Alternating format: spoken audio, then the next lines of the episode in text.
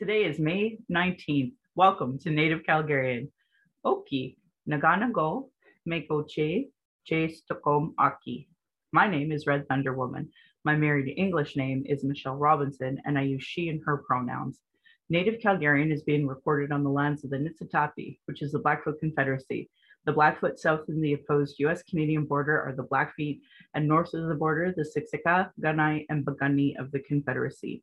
These lands are Treaty 7, signed September 22, 1877, with signatures that include the Blackfoot Confederacy, the Wesley, Chiniki, Bearspaw Nations of the Stoney, and the Dene from Tsuut'ina.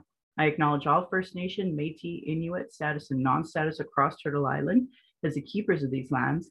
All non-Indigenous are treaty partners with the government signing on your behalf. I honor the Blackfoot as the elders and members have been kind to me on my Red Road journey. Elder Red Crane taught me how to pronounce my spirit name. I was born in Calgary, or in Blackfoot Mohkinstsis as Michelle Elliott, an English name which has afforded me privilege in an English colonial world.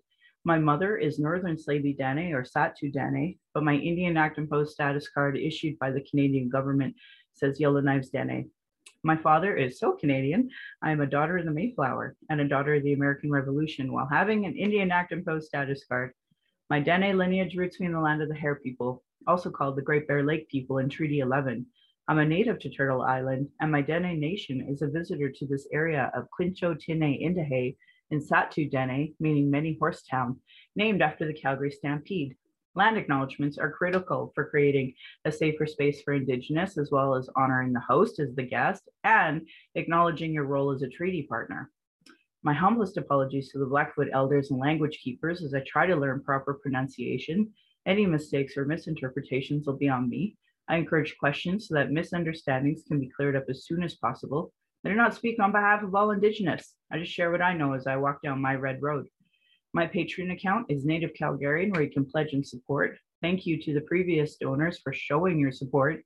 If you value listening or watching and can afford to give, thank you. If you cannot afford to give, I'd love to hear from you at nativeyyc at gmail.com, where you can send in your comments or your questions. I also have a YouTube channel that you can go and subscribe. Go to nativecalgarian.com for the latest podcasts and pin posts on social media. Well, today's a super special day for me because I've been super excited. You all know I ran for Ward 10 in the last election. Well, now in this election for Ward 7, I have a new candidate, Marilyn North Peigan. Marilyn, would you like to introduce yourself? Bookie, Michelle, and uh, thank you for inviting me here today. This is uh, a pleasure to be on a uh, award nomination podcast. So that's uh, absolutely amazing and fantastic experience for me this morning. Uh, once, once again, my name is Marilyn North Peigan.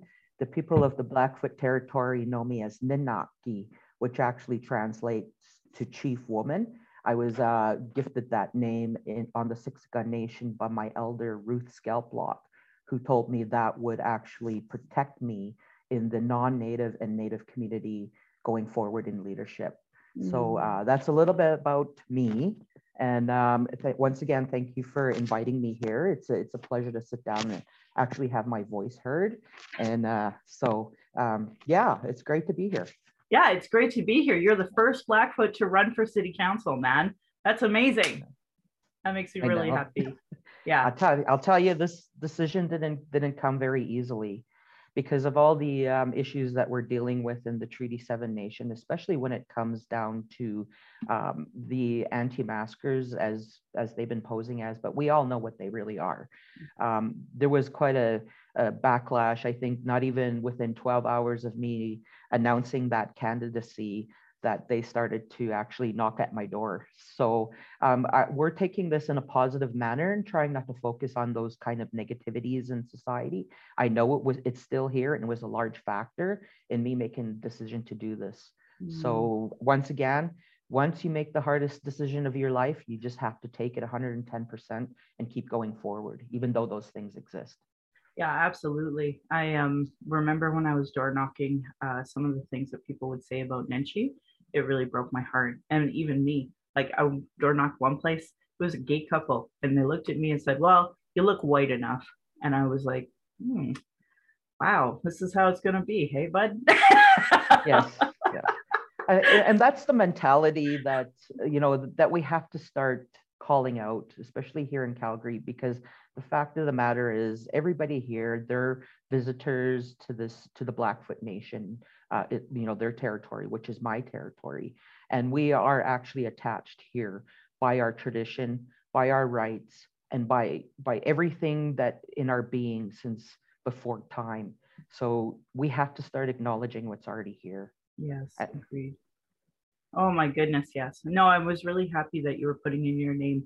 Do you want to uh, tell the folks a little bit about your experience with, uh, geez, there's so much to talk about. We can talk about first and foremost, something that um, I remember we had a discussion about that was, I thought really important was I was telling you how um, non-natives really downplayed me being a mother and how important it was to me, but how as like the, uh, you know, liberal feminists, tried to downplay the importance of being a mom because we have such extremely different cultures and they have no understanding of the government imposed you know uh, policies that have been put on our people. So for me to be proud to be raising my daughter is a big deal in indigenous circles but in non-indigenous circles they actually downplayed it.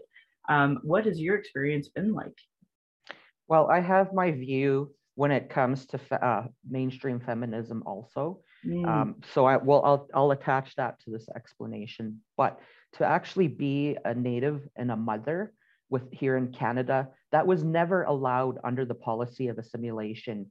So you know our our children were taken away as you know age, as early as five and you know that that's a federal government policy that's an example of systemic racism which is mm. why you're going to find a lot of mainstream people downplaying it because it ha- there has been a huge denial that this systemic racism does exist in canada and i'm going to tell you through my family roots and experiences i've grown up with my grandparents are residential school survivors my father my my mother are 60 scoop i didn't even know my father. He he passed away when i was five years old because he was so full of trauma. They and, to this day i still don't know how, how he passed away he was found near the railroad tracks. And that's all i was told and that's what i live with today. My mm-hmm. and even me i was touched by the systemic racism and the policy of assimilation mm-hmm. i spent my three years in the federal indian day school and i found that out maybe two years ago. So you know i have i have lawyers now coming to try and ask me what my experiences were. And growing up in the community our generation there's not many of us alive anymore. We've all died by suicide drugs alcohol addictions because when I was growing up, that that parental bond was already broken. I didn't have a father. My mother didn't know how to parent me. My grandparents were, you know, they know knew how to love me, but they didn't know how to connect with me. So I found it like I was stuck in a generation where we were fending for ourselves, mm. trying, and we were always stuck in survival survival mode. And you know, the residential school people and the 60 scoop people, they brought a lot of dysfunction to our community. So when my daughter was actually, when she came into the world, and even then, her story has has trauma related to it. And you know, I'll share with you, Michelle. I actually adopted this little girl when she was three years old because my sister uh, committed suicide when she was 19 years old, and she mm. left this little girl. So, you know, who am I going to turn around and put her back into the system where she would have continued on this cycle of intergenerational trauma? Mm-hmm. So it was up to me to actually put my foot down and say, you know what? It's time to actually break this cycle mm-hmm. and to, mm. to learn how to be a mother and to learn how to connect with my, my daughter. And you know that doesn't come as an individual thing. That comes as a community thing because you know we have a large community here in Calgary that holds us to that that you know to that commitment that we were going to break our intergenerational trauma Mm. And for me, being a mother is the most important thing right now because I have the most mm. healthiest kid in the world because she has a mom and she has that connection. I wasn't allowed to have that. So, you know, when it comes down to mainstream feminism, I'm going to tell you, you know, they try to absorb the Aboriginal, uh, you know, female uh, persona in a lot of ways.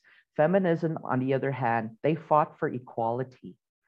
Whereas Native women, we we weren't Mm-hmm. looking for equality we were just we we already we we were ahead we were leaders in our traditional rights Mhm. we're not trying to seek equality to be with men you know just like an eagle has a right wing and a left wing they fly in different patterns but they all move to the same direction that's the way we should be seeing things. We don't want to be equal with men. You know we have our own direction and we have our own way. We need to have uh, and and not not even an alignment but we just have to have our own ways and we all move in the same direction. Mhm. we shouldn't we shouldn't be fighting for you know that space in this in the community because women native women naturally had that traditionally. Mhm. and it's about returning to that and whereas mainstream feminism they've never had that Agreed. Yeah, I I uh I really found that really um hard to comprehend why they couldn't see how different we were as indigenous people compared to what their idea of mothering was. And I really appreciate you sharing all of that with us um, on the show and, and with me right now because you know a lot of people they they don't know they don't know what they don't know and I think hearing uh, two Indigenous women, unfortunately, is so rare, and it shouldn't be. It should be totally normalized and on TV, but it isn't. And here we are. So, you know, I'm really glad that you're in this position of wanting to, um, you know, you are a leader. You've always been a leader. And for you, I, I think Calgary couldn't be luckier to have you run and I, I don't think they understand the gravity and the importance of in a moment of reconciliation where we've always had this stupid Indian Act imposed on our people, having somebody who's willing to kind of bring those two worlds together as we start to move forward. Like that and that was the actual intent of treaty was for us to work together in some capacity so that we did our own thing but we didn't interfere with each other. But it's never been like that. It's always been the opposite where we've always been interfered with. So I think that this is a really critical moment in time for non-Indigenous who are literally claim to be committed to reconciliation to understand this moment of how we can do some different ideas that we haven't done before if they legitimately care about reconciliation and get and sharing power. And i think that is really the issue is the idea can they share power? Because they haven't up to now Yes, yes. And one of the things that we do forget about in this reconciliation movement is that we're also, we tend to forget about including that truth.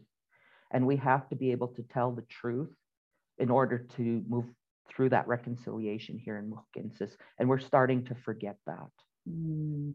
One of my favorite things I seen this morning was your tweet about Langevin School, and um, I I didn't even I I'm the gravity of saying one of the architects of the White Goose Flying Report, which is absolutely groundbreaking nationally. I've told people this, like the Truth and Reconciliation Commission should be looked at from every municipality, and you did it. You did it for the city of Calgary like that's that's incredible and i tell people that and they don't understand the gravity of that first and here you are the architect of the white goose flying report and these like school trustees have no concept of what reconciliation is none and they are committed to keeping this name even though they know how much hurt and trauma and pain it causes so i seen that you were in support of the name change do you want to maybe talk a bit about you know, TRC, White Goose Flying Report, and Langevin, all, it all is interconnected. They may- may not see it, but you and I know. So, Well, one thing on this journey, I'm going to tell you, there the amount of ignorance I found at a very high level of governance is so prevalent. It's ridiculous.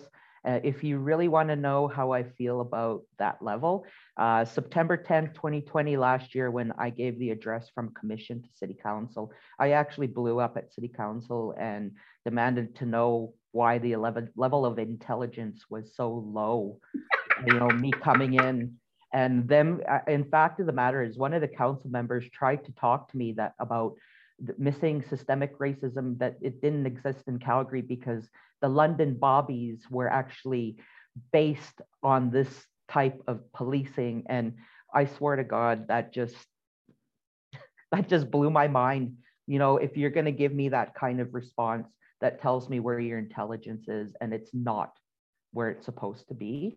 So that's that's a normal for me when it comes to the high level of governance here in the city. I, I consistently run into politicians here trying to implement uh, policies on behalf of Native people um, without even acknowledging or bringing Native people to the table to ask them what their opinion is on this. And there are there are many, and they're still happening today. Oh, I'm yeah. actually I'm actually just dealing with one right now. Mm. So when we do talk about the white goose flying, and this is this is work that's already been done here in Calgary since uh, 2013. We started this the, this trek so when 2000, uh, 2016 came around and we actually presented that white goose flying, it came on the backs of a lot of pain, a lot of grief, and a lot of trauma. Mm. Because I'm going to tell you right now, I don't even read the beginning of the white goose flying report anymore because I hear my my pain and my voice yeah. through those paragraphs.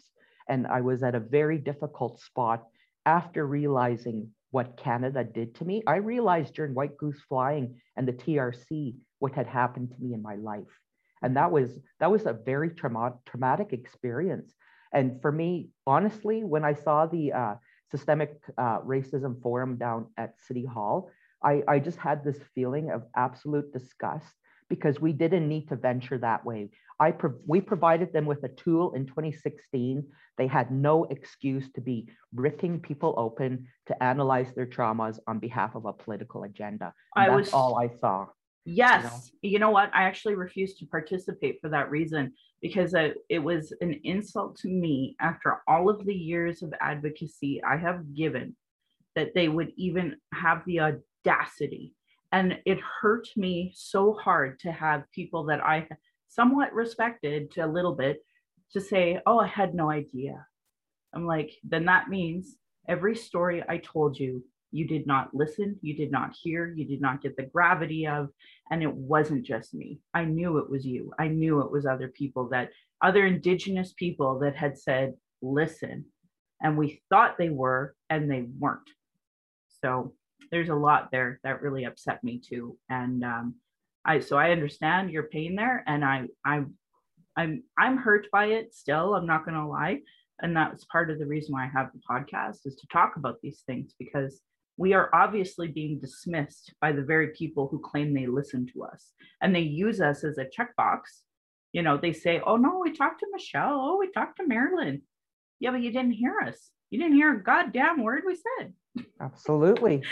you know, and back in, when we when we when I started to actually sit at the table back in 2017 after accepting an appointment to the Calgary Police Commission, no one wanted to hear TRC. No one wanted to hear MMIWG report. It was only when society stepped up and decided that they've had enough that people, this was at the brink. We shouldn't have been brought here. You know, our committee gave city council a tool in 20, 2016 to prevent stuff like this from happening. It was a it was a tool meant for an entire community. It wasn't, you know, so there, honestly, I, I'm going to hold them accountable to that because there was no excuse for where they took the community last year. And I made that clear on my September 20th statement to city council. And, and bless you, know, you for it. I know I kind of lost my temper at the end there, but still, you know, when, when I still go through those moments where pe- when people pluck at my traumas in a very ignorant way, mm-hmm. I'm I'm gonna let you know that you're doing that, and I don't care if it's city council because that's what they did to me that day. There's this Nigerian um, uh, artist, and she does uh, basically mental health for racialized people. And she has this really great little piece where it says, Your anger tells you that you know your boundaries have been crossed and that's what i try to empower especially what you know, like our youth and that like when they get hurt and angry from the racism that they experience it's like you know there's there's a boundary that we don't say certain things and yet non-indigenous leap all over it. Of yes. course we get angry of course we get hurt you know and and the fact is is that you know it's not like the indian act the trc eh, all of the reports are like hidden. Like you and i are, are talking about them i'll bet you we should do a bingo and like try to figure out how many times we say these reports in a day I do. I, I get tired of repeating myself quite often, but I've come to a point at, in this journey where I'm we're really working on patience. And, you know, we have our seven teachings from our tradition, and right now I'm stuck on patience. I've been here for about two years, and I'm still continuing on that journey because I know I need to have patience in order for this behavior to change within my experience with building city, building the city, building communities, I one of the biggest issues I've always had is is patience. This is not going to happen overnight, but what we do today is going to matter in the future. And how, that's why our native people gave us the teachings of seven generations ahead, because we need to have patience. You, it's like a rock. You throw it into the middle of, of, a, of a lake how are those ripples going to come back to you in seven years? And that was the spiel that Ruth Scalplock gave me to get mm. me to the mm. table to help with that white goose flying. That was the only way I was actually going to sit at that table is she made me believe that it, the future was in my hands and it was in my ability to change that. Mm. So we have to keep talking. We have to keep saying these words you know it's it, it's it's where we're at in life right now and mm-hmm. hopefully our children won't be doing this and won't be saying these words a million times. They'll be onto another you know another platform that has to be addressed moving forward. Agreed. And you know what? You brought up ruth now twice and she's one of the mentors in my life too. And i think that it's really important for us to acknowledge like as frustrated um, as we may get at times her generation the generation before like the I, when you talk about seven generations i always talk about the strength of my ancestors right? If it wasn't for them helping us say these words today giving us the strength to say these words having the patience right now when we have the most ignorant people in front of us but then for our children right? Like it, it's that moment in time that we were carried here off the shoulders of our ancestors.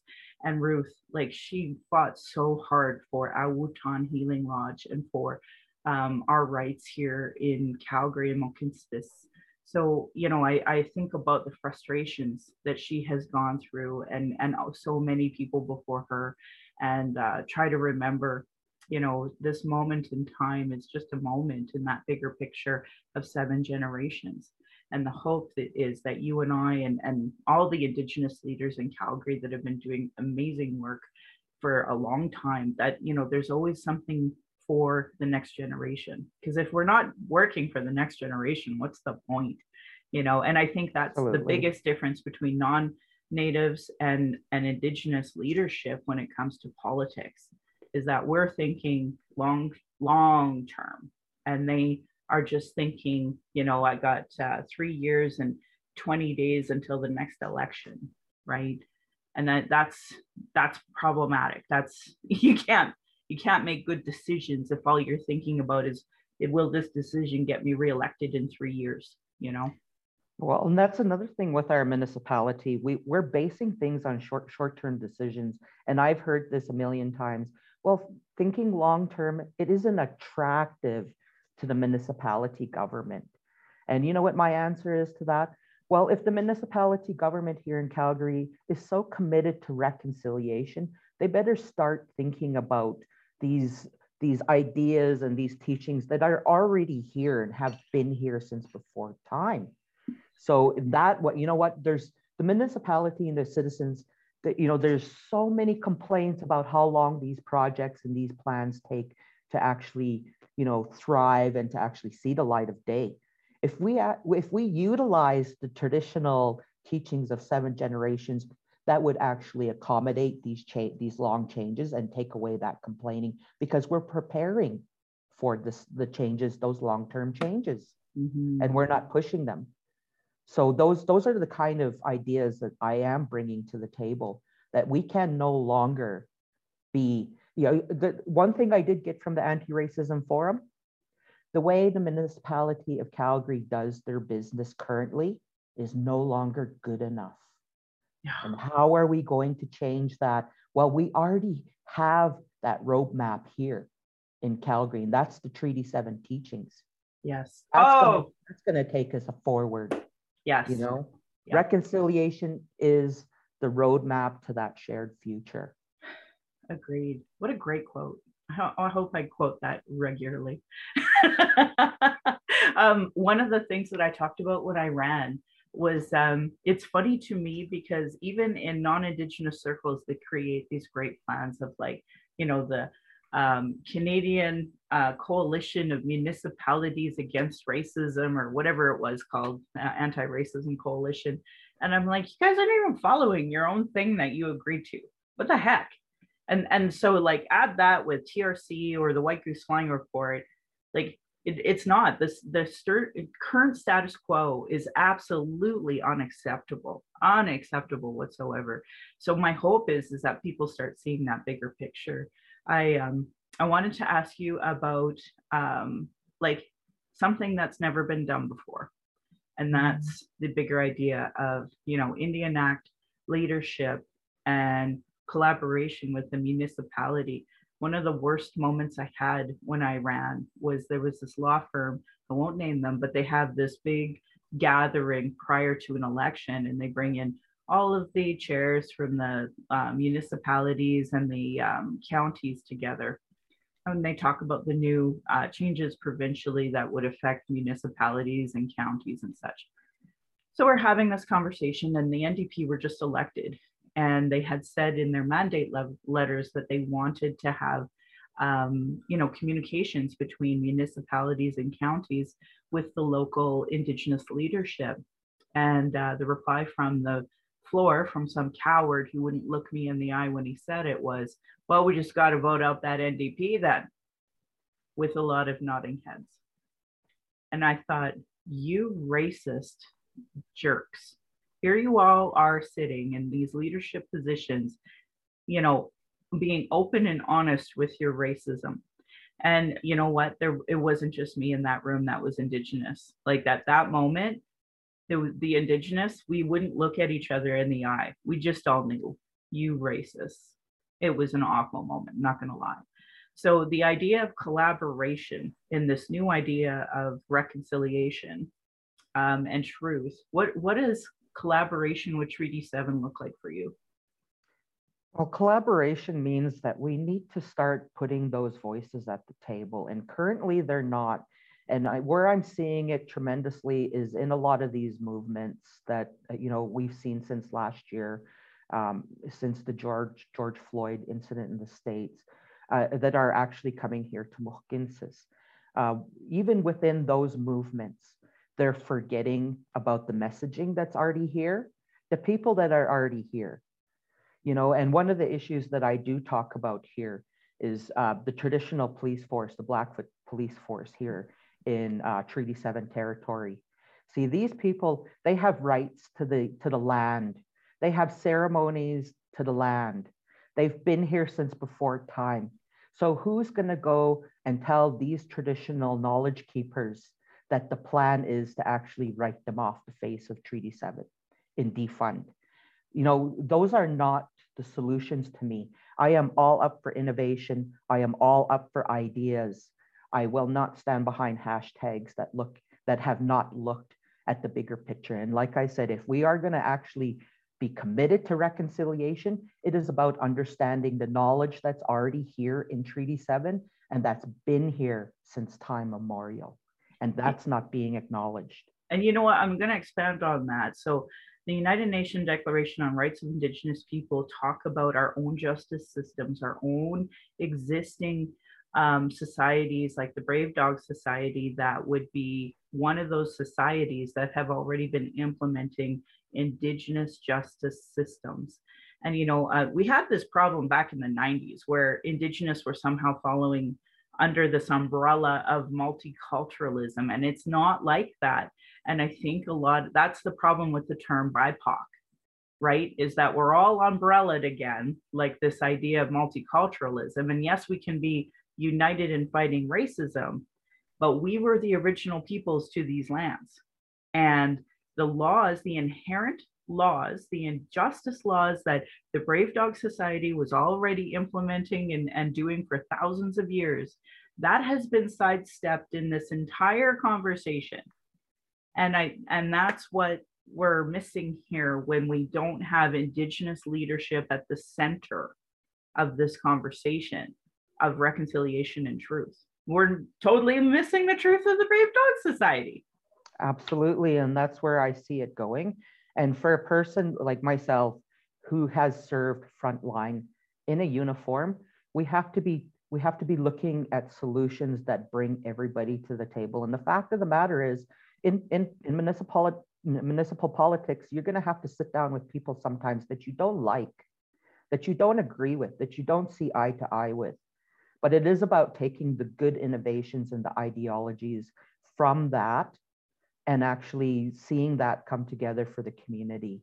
And you're right, with all these movements that are coming into Mohkinstsis, nothing has been acknowledged to the to the rules and the rights that have already been here since before time. And you know, we it's not like we were lawless in this country, in you know before the settlers came. We had systems, we had governance, we had structures, and we had police. Yes. How are we going to acknowledge that tradition? And for me, I'm tired of standing up for myself at this point because I wore a, I wore a uniform and, and served on the front line. Mm. And I, you know, I, I've had to fight because I'm Native. I've had to fight because I'm a Native woman.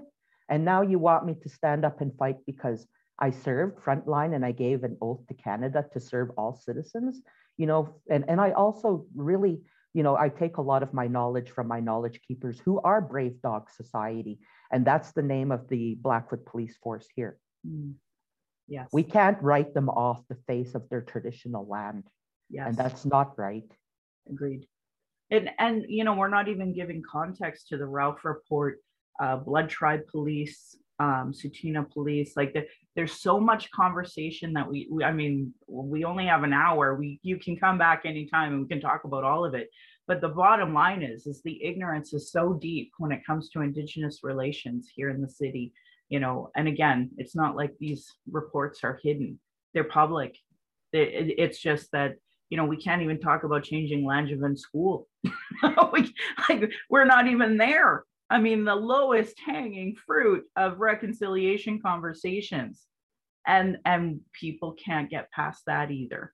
So it, like the racism is pretty bad I no question. Um and and the racism is rooted in ignorance. Maybe we should even reframe it that, that way where it's like the ignorance is so rampant about the issues here. And and so you have this like incredible perspective from the blackfoot so i'm Sahtu so i come down here my mom came down here had me and um you know like that bigger picture where it's like to me i see all of these different um indigenous perspectives and not one of them, not even a pan Indigenous perspective, is being brought forward into colonial politics. And I just want to give a quick plug right now to all Indigenous people listening, every single one of you. I have met people who are professors, who have master's degrees, doctorates, who are uh, lawyers, who have multiple degrees. They know zero about Indigenous people. So if you are an articulate Indigenous person, you have every freaking right to be at these tables no matter if it's a committee for poverty reduction, whether it's running for city council, whether it's running for federal politics, provincial politics, never discount your knowledge because the most so called educated non Indigenous know zero about you. And they have people like me and Marilyn in their ear, on their text, telling them things, and they still goes in one ear and out the other. So never discount your uh, inherent knowledge, your inherent values, and your inherent leadership. You deserve to be at all these tables. Absolutely. And, you know, one of the things that I did hear when the MMIWG report came out was uh, an elder stating that she is not uh, for these new Canadian systems like, you know, municipal government and all that. But for me, my, you know, I, I have to dispute her. And, eh, you know, I, I do this all the time with my residential school generation because they had their time to do what they had to do. And this is my time now. Mm-hmm. You know, this is my path. So what I say to that is the only way to actually make true change happen in the long term is to learn how to how those structures function and how we can reform them and change them and make them better for everybody. And the only way that we do that is to play the game. Yeah, agreed. Yeah, I'm down with you there. And well, obviously, I mean, I, I'm going to support your campaign in every way I can. And I want, want to encourage people, you know, retweet Marilyn, um, see her on Facebook, follow her on Facebook, sign up for our newsletter on the website for Maryland Marilyn North Peigan and um, endorse her, fundraise. You know, if you live in Ward 7, this is your candidate. You know, find out what ward you're in. If you're having problems with that, my God, Marilyn and I and the team will help you in every capacity that we have to make sure that we get you to the polls if you want to vote for Marilyn. Um, yeah, so I I know for me, I didn't want to run, but I felt like I was forced to run, and I want you to tell us what it was like for you to make the decision to run. It was a very hard decision. There, it was probably the hardest de- decision I made in my life, and that includes me going to basic training in the military, which I will never do again. No. but on the other hand, this is what how I actually came to that conclusion was uh, YYC Ask Her. They were kind of in the, my hindsight last year, asking me if I wanted to take this grooming program where, you know, the eventual, you know, the eventual path was actually to put me at, you know, to, to do this campaigning. And at that time, I agreed to take their programming. I didn't take, I didn't, pl- I didn't have no plans on running. And now that I think about it, the reason why I sat on that decision like that is because number one, we don't have leadership that reflects what our community looks like. No one in, in power looks like me. No one in power has that, that dual world messaging like me. So, you know, I knew I was going to be that first person. And did I want to be that first person again? You know so that was one of the decisions one of the biggest things that that was a factor in all of this. Number two uh, believe it or not i am absolutely terrified of racists. Yeah. that is actually my biggest because we didn't know that in the military. We all wore green uniform. I was not conditioned or trained on how to handle those type of people. Yeah. so coming out i was and that that was the first thing i ran into in this campaign was you know the, the crazy i call him the crazy coffee man you know the kevin j. Johnson. But, i know but it's good because uh like i knew i don't know i i've only experienced racism and i never knew how to articulate it. I didn't understand what racism like i wasn't able to articulate racism until i was 30 and when i had my daughter in the um, hospital and i was othered and i i just couldn't explain it because here I was, you know, downtown girl drafting wells and pipelines. My husband made good money in the oil and gas industry, second generation oil and gas. But it was, I didn't realize the federal jurisdiction of my healthcare card was like that red flag to nurses and doctors to treat me poorly and to be awful to me. And I was like, you know, I unpacked a lot of sexism in my 20s because of domestic violence. But in my 30s, I had to start unpacking racism and really understanding what systemic racism was. And it, and it, I always tell people, you know, if we had a black act, we had a Jew act, you'd all lose your shit.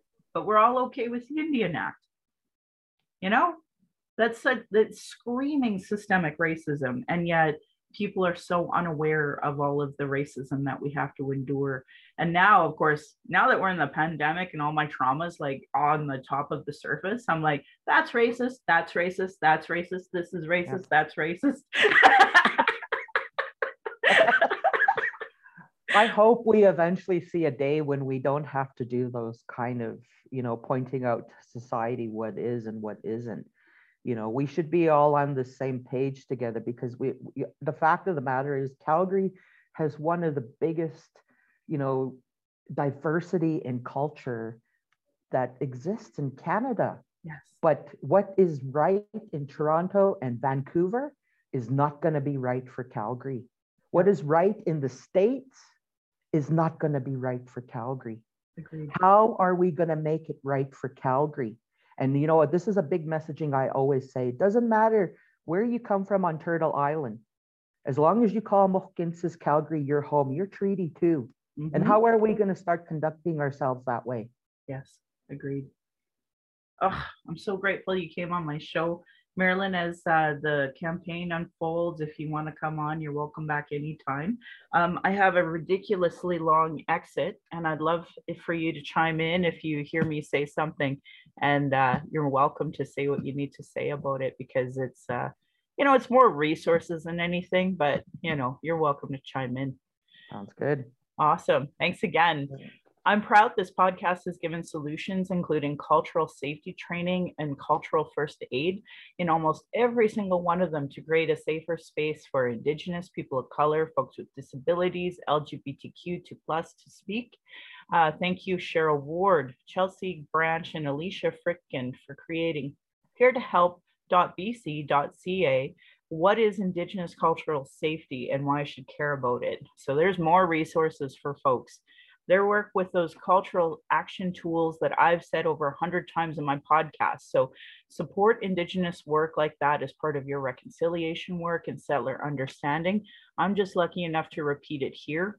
Internalized racism and lateral violence, which you and I could do a whole episode, I'm sure, on another day, is I'm another sure. right. it's another form of indigenous or of violence against indigenous or marginalized folks that experience uh, the structure of racism. What is Internalized Racism by Donna Bivens is a great resource at racialequitytools.org. Uh, there's do's and don'ts bystander intervention by the American Friends Service Committee. Uh, if you see or experience racism here in Alberta, you can report it at Act to End Racism or text 587 506 3838. And we're seeing lots of Nazi flags. Hey, we haven't even talked about that. Geez, you got to come back. Indigenous. Indigenous have been talking about issues, sharing our traumas and reports, commissions, public hearings, just so it can be regularly disregarded. No more. Honor our words, honor the treaties.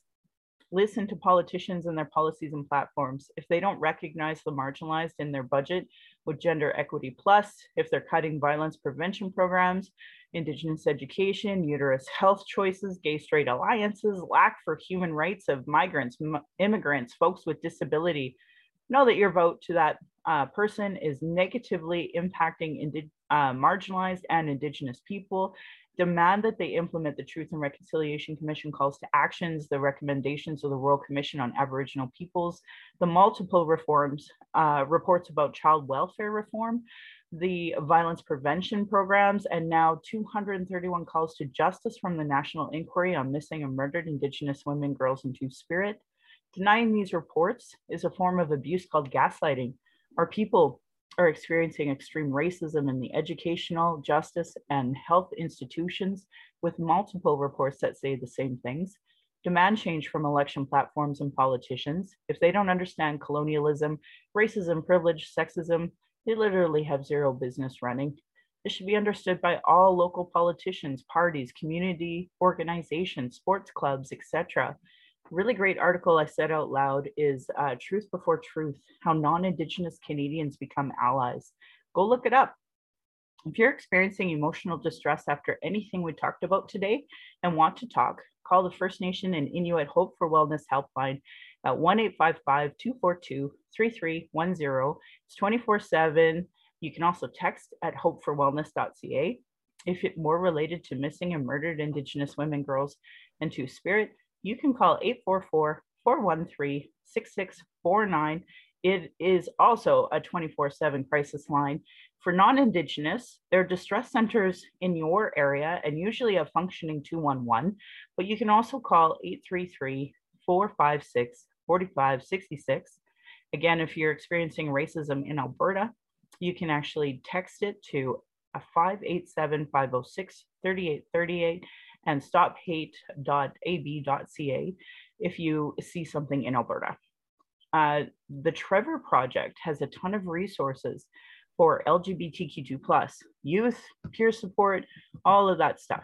So there's lots of different numbers, but it's really important that you can look at lifevoice.ca for all of those LGBTQ2 plus crisis supports. And of course, Kids Help Phone at 1-800-668-6868.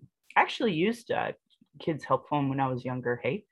I mean, they didn't understand and I didn't understand what was happening to me, but thank God for them, Jesus Violence is an everyday reality.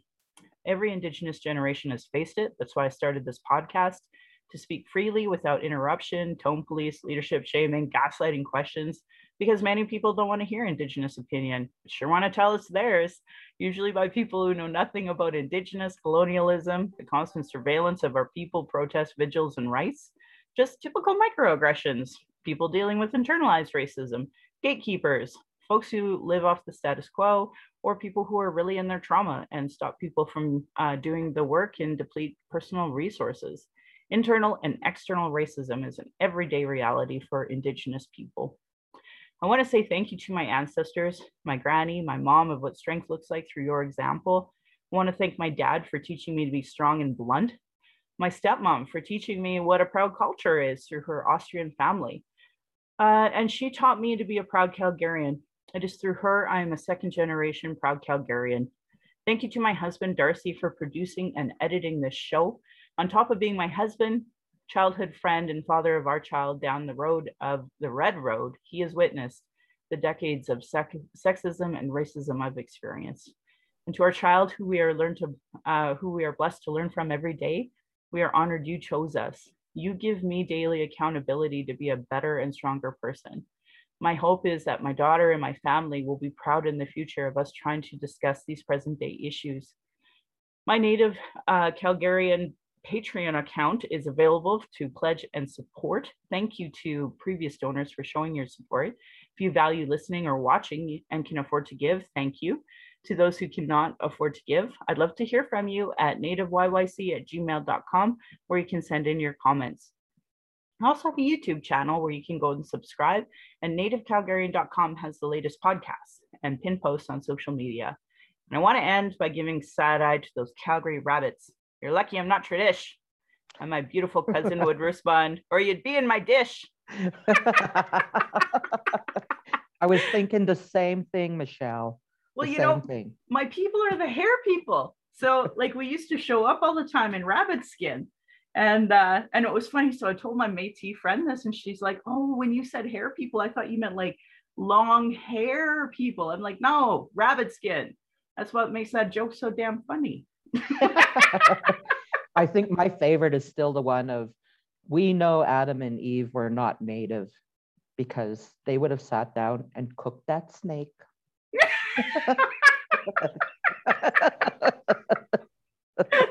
my first time hearing that joke. That's awesome. Thanks for being on my show, Marilyn. Thank you so much, Michelle, for everything. And uh, we'll, we will touch base again along this campaign trail.